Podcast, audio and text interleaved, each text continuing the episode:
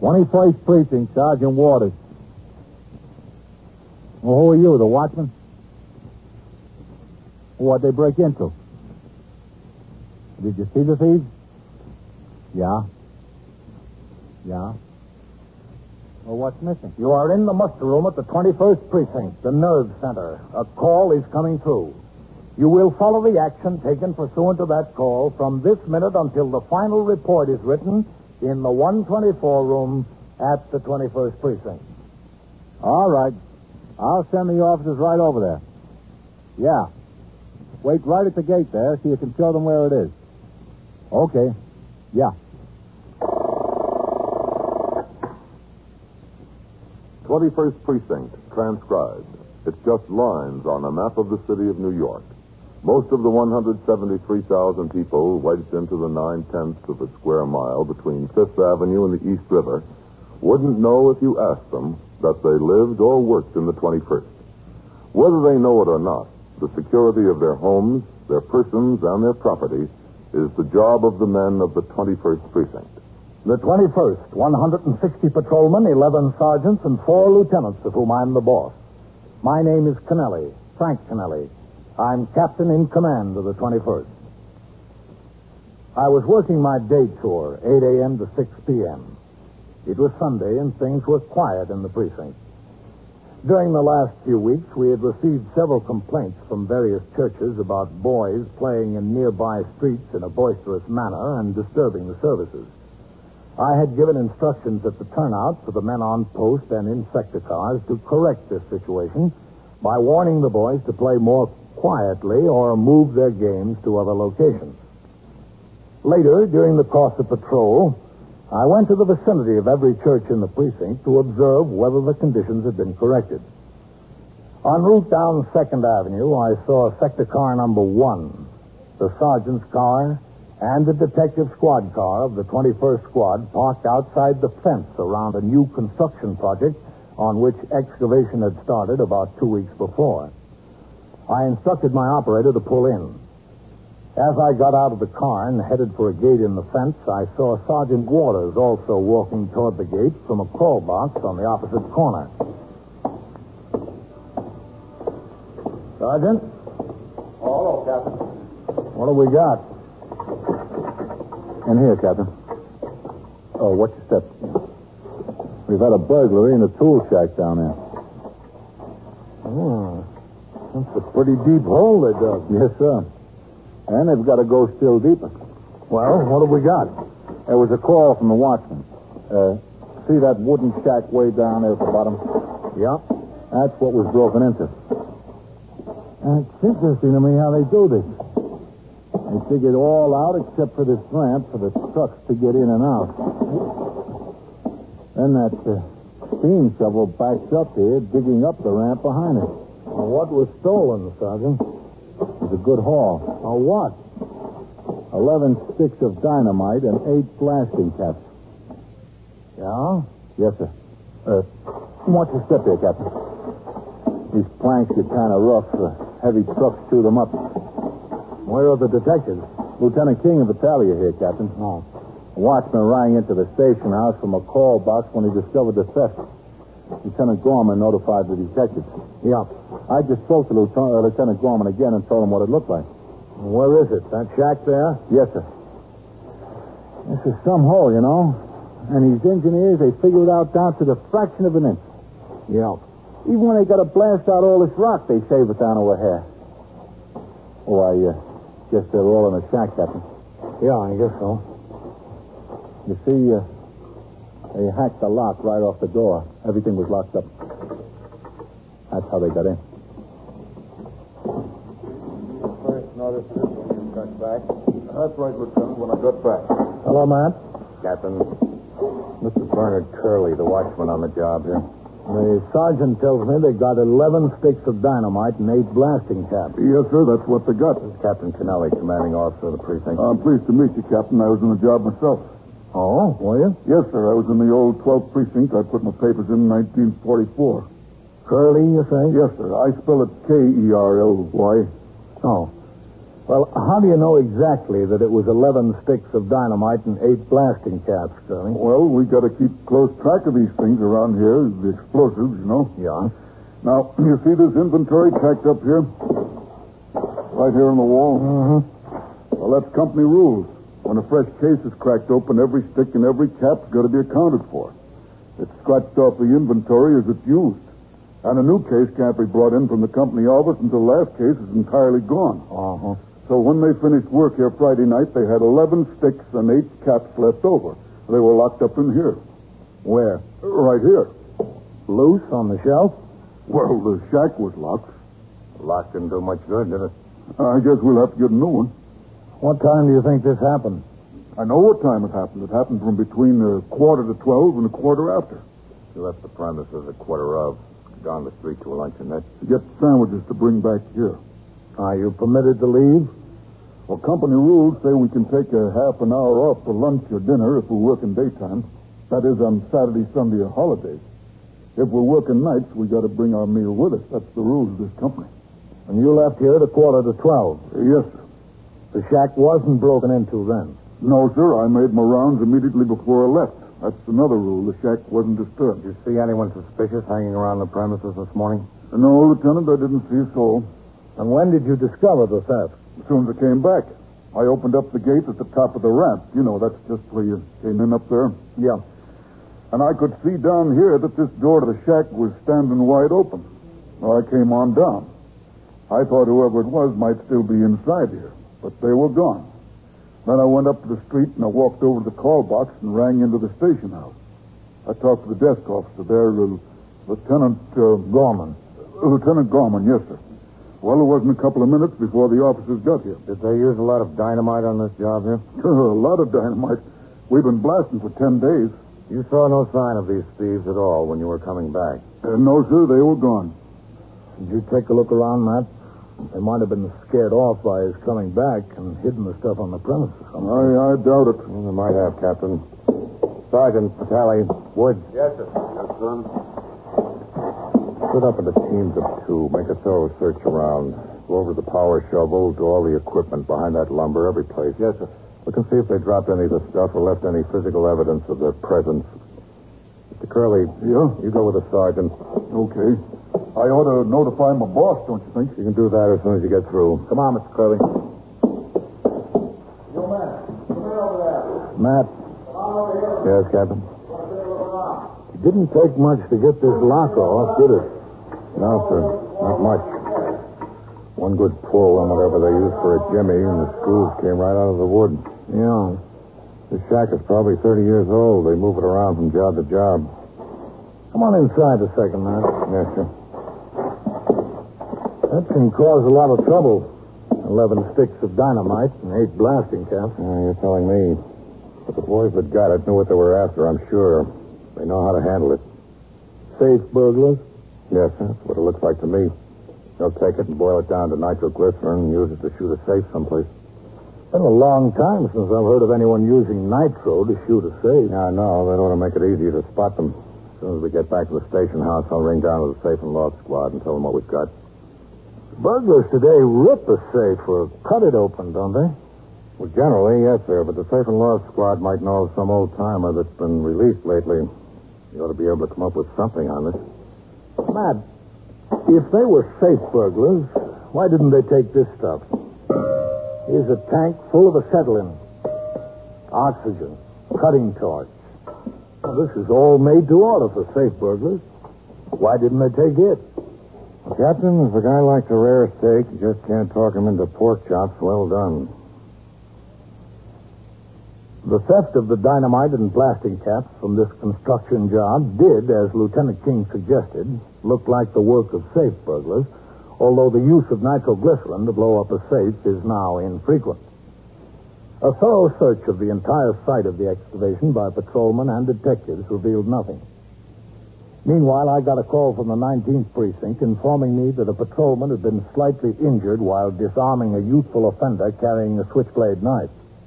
The patrolman had been taken to Bellevue Hospital, and as senior officer on duty in the 6th Division, I was required to conduct an investigation of the occurrence.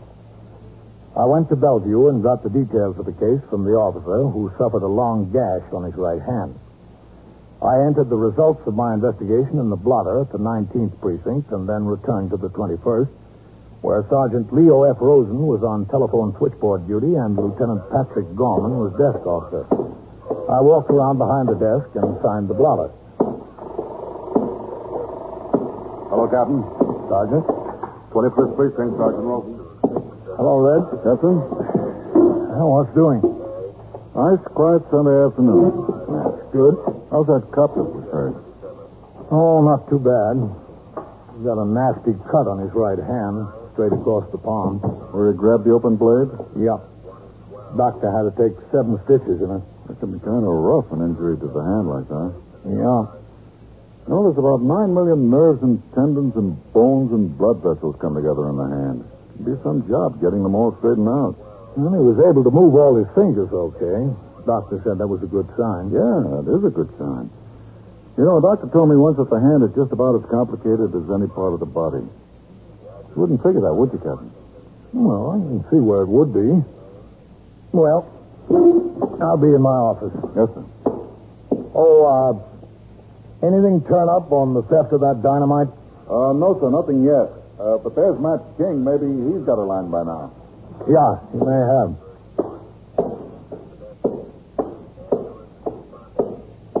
Matt, Hello, Captain. anything on that dynamite theft? No, sir, not yet. You know, that's got me plenty worried. Got me worried, too, Captain. I'll tell you why. I. King, Excuse me, Captain. Yes, Sergeant. Vitaly's ringing down for you. Wanted to catch it before you go out. All right. You want to take it in my office, Matt? Yeah, thanks. I'll take it in the captain's office, Sergeant. Tally is carrying the squeal on this. He might have something. Go ahead. Help yourself. 21st Squad, Lieutenant King. Yeah, B. Yeah, what'd they say? Hmm.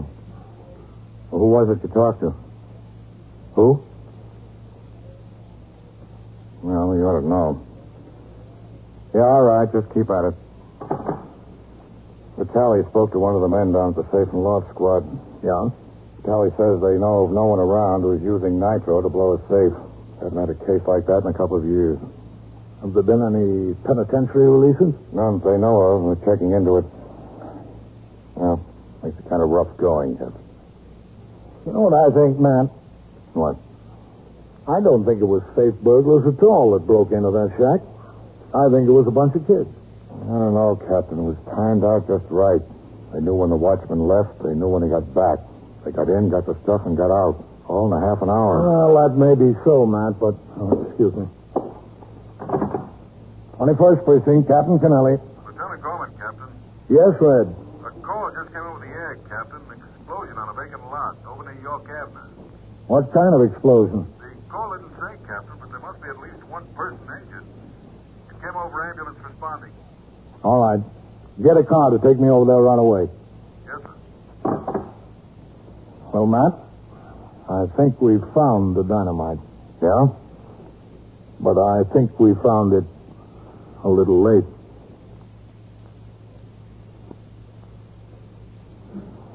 You are listening to 21st Precinct, a factual account of the way police work in the world's largest city. Now back to 21st Precinct and Captain Kennelly. While I waited for the car to come by the house for me, the first officer to arrive on the scene rang into the station house, reporting that the explosion in the vacant lot, the site of a recently wrecked tenement, was apparently caused by the detonation of blasting caps. An unidentified boy who appeared to be between the ages of 12 and 15 had been injured by the blast. Within another two minutes, sector car number two arrived at the station house. I got into the car and was driven to the scene of the occurrence with siren wide open. As we pulled into the block, I could see that a fair-sized crowd had gathered on the sidewalk and were being kept back by two of the patrolmen already on the job. The ambulance had not yet arrived. All right. Get on the job. Help keep those people back. All right. All right. Police officer. Coming through there. Coming through.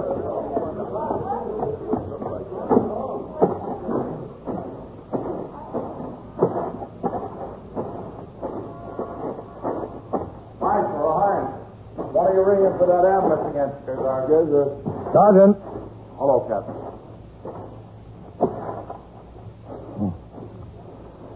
Well, I uh, guess we know who got the dynamite. Yeah. I guess we do. He looks pretty bad, doesn't he? Yes, sir. Has he been conscious at all? No, sir. Awful bad. You know who the boy is? There's no identification in his pockets, Captain. Oh, uh, want to take a look over here? Yeah. Apparently, he was playing around with the blasting caps. Those two sticks of dynamite were right here where they're laying. It's lucky he didn't have them close enough to be set off when the caps went. He'd be dead for sure. How many caps went, do you know? There's no telling. sir. So, uh, here's the ambulance. Yeah. A man who lives on the second floor of that building there, he was down here. He said he was looking out the window before and saw three boys sitting out here in the middle of the lot. Three? Yes, sir, three. Said they had something. He didn't know what it was. Then a little while later, two of them were gone, he said, and there was just this one left. Mm-hmm. Man went back into his flat to do something, and a few minutes later, he heard this explosion out on the lot. Did he recognize any of the boys? No, sir. He didn't think they were from this block. Uh, All right, you men, give him a hand. Help them bring that stretcher back here.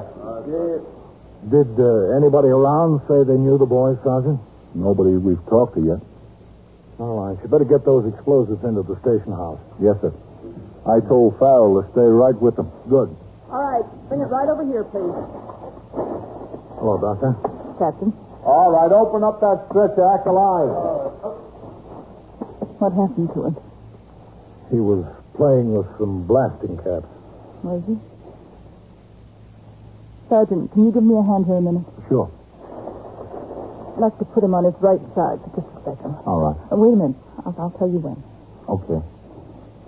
Easy now. All right. With me. Yeah. Now. Easy.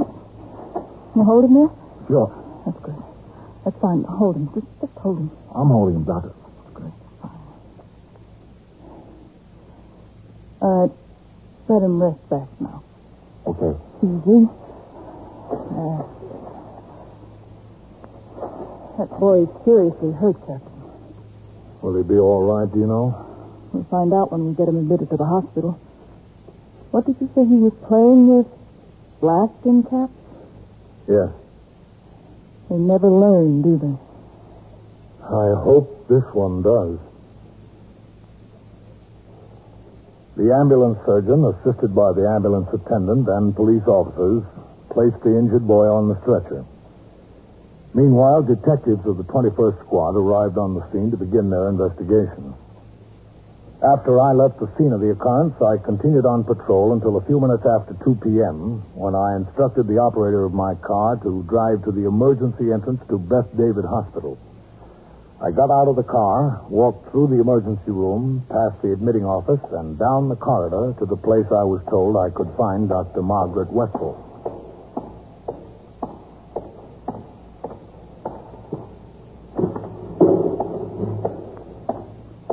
Hello, Doctor. Captain, How's the boy? not so good. Will you be able to do anything? He's in there. Emergency surgery. Uh-huh. Went back to X-ray, made some pictures. He's in bad shape. Hmm. Well, the blast tore a hole in his chest. We called in our chief thoracic surgery. It's on the way. Meantime, we're giving him plasma. Do you need any whole blood? We don't know yet. Every man in the precinct is typed.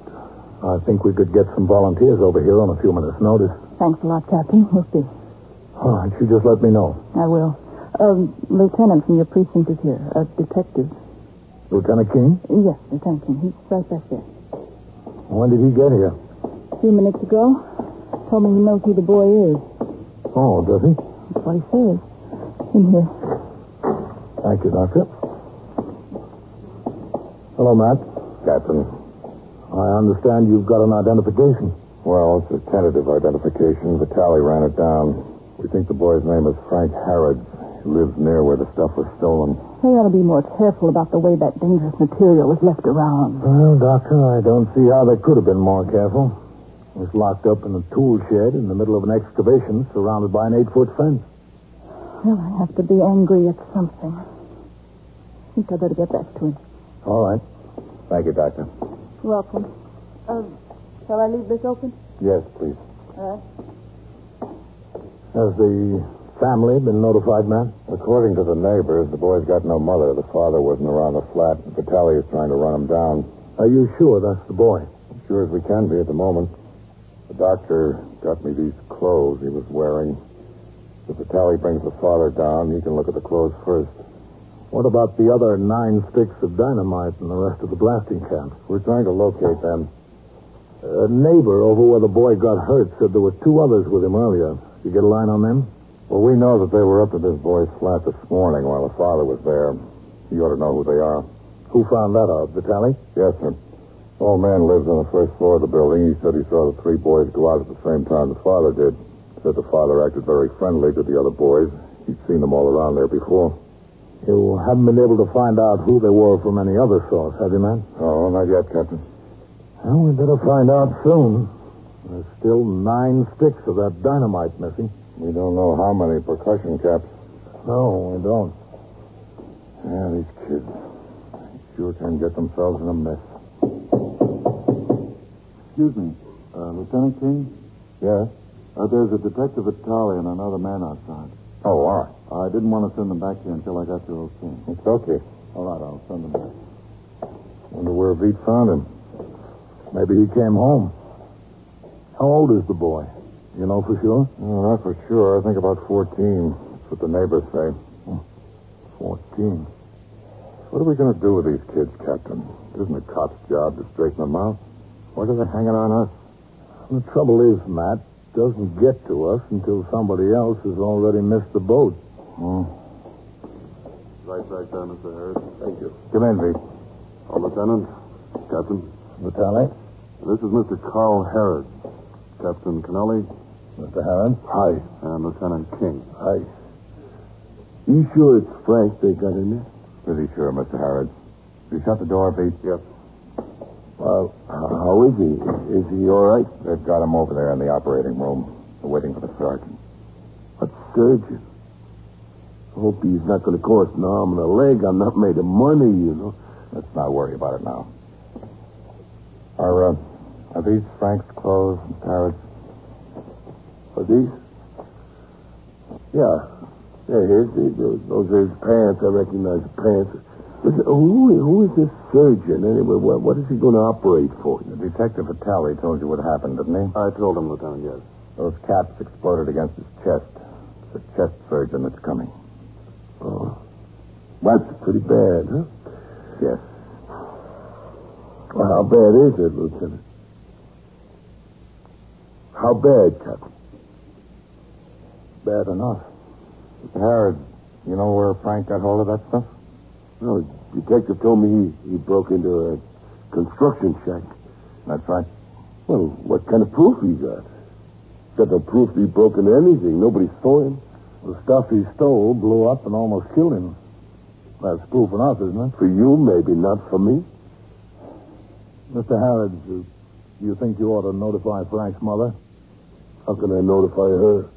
I don't know where she is. Ran off three years ago, left me holding the sack with the kid. He's your boy, isn't he? Yeah, you see, he's, he's my boy, but I got to work for a living. I got, I got no time to raise him. That should have been his mother's job. You don't know where to find him? No, sir. You ever hear anything from her? You kidding? I... Uh, listen, give it to me straight now. Now, how is he? He's not, not good, huh? Not good, no. Who were the two boys he was with this morning? Why do you want to know that? There's still nine sticks of dynamite missing and probably most of the blasting caps. Who were they? How should I know who they are? We were told that they were at your flat this morning with Frank. They'd been there often.